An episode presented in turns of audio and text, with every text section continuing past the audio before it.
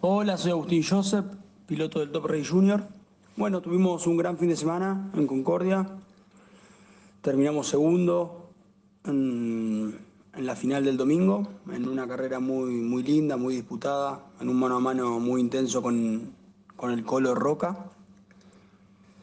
Así que bueno, contentos, ya enfocados en la próxima fecha, en lo que viene, a seguir trabajando. Pegamos un saltito con respecto a la primera fecha que había sido acá en Buenos Aires, en el auto.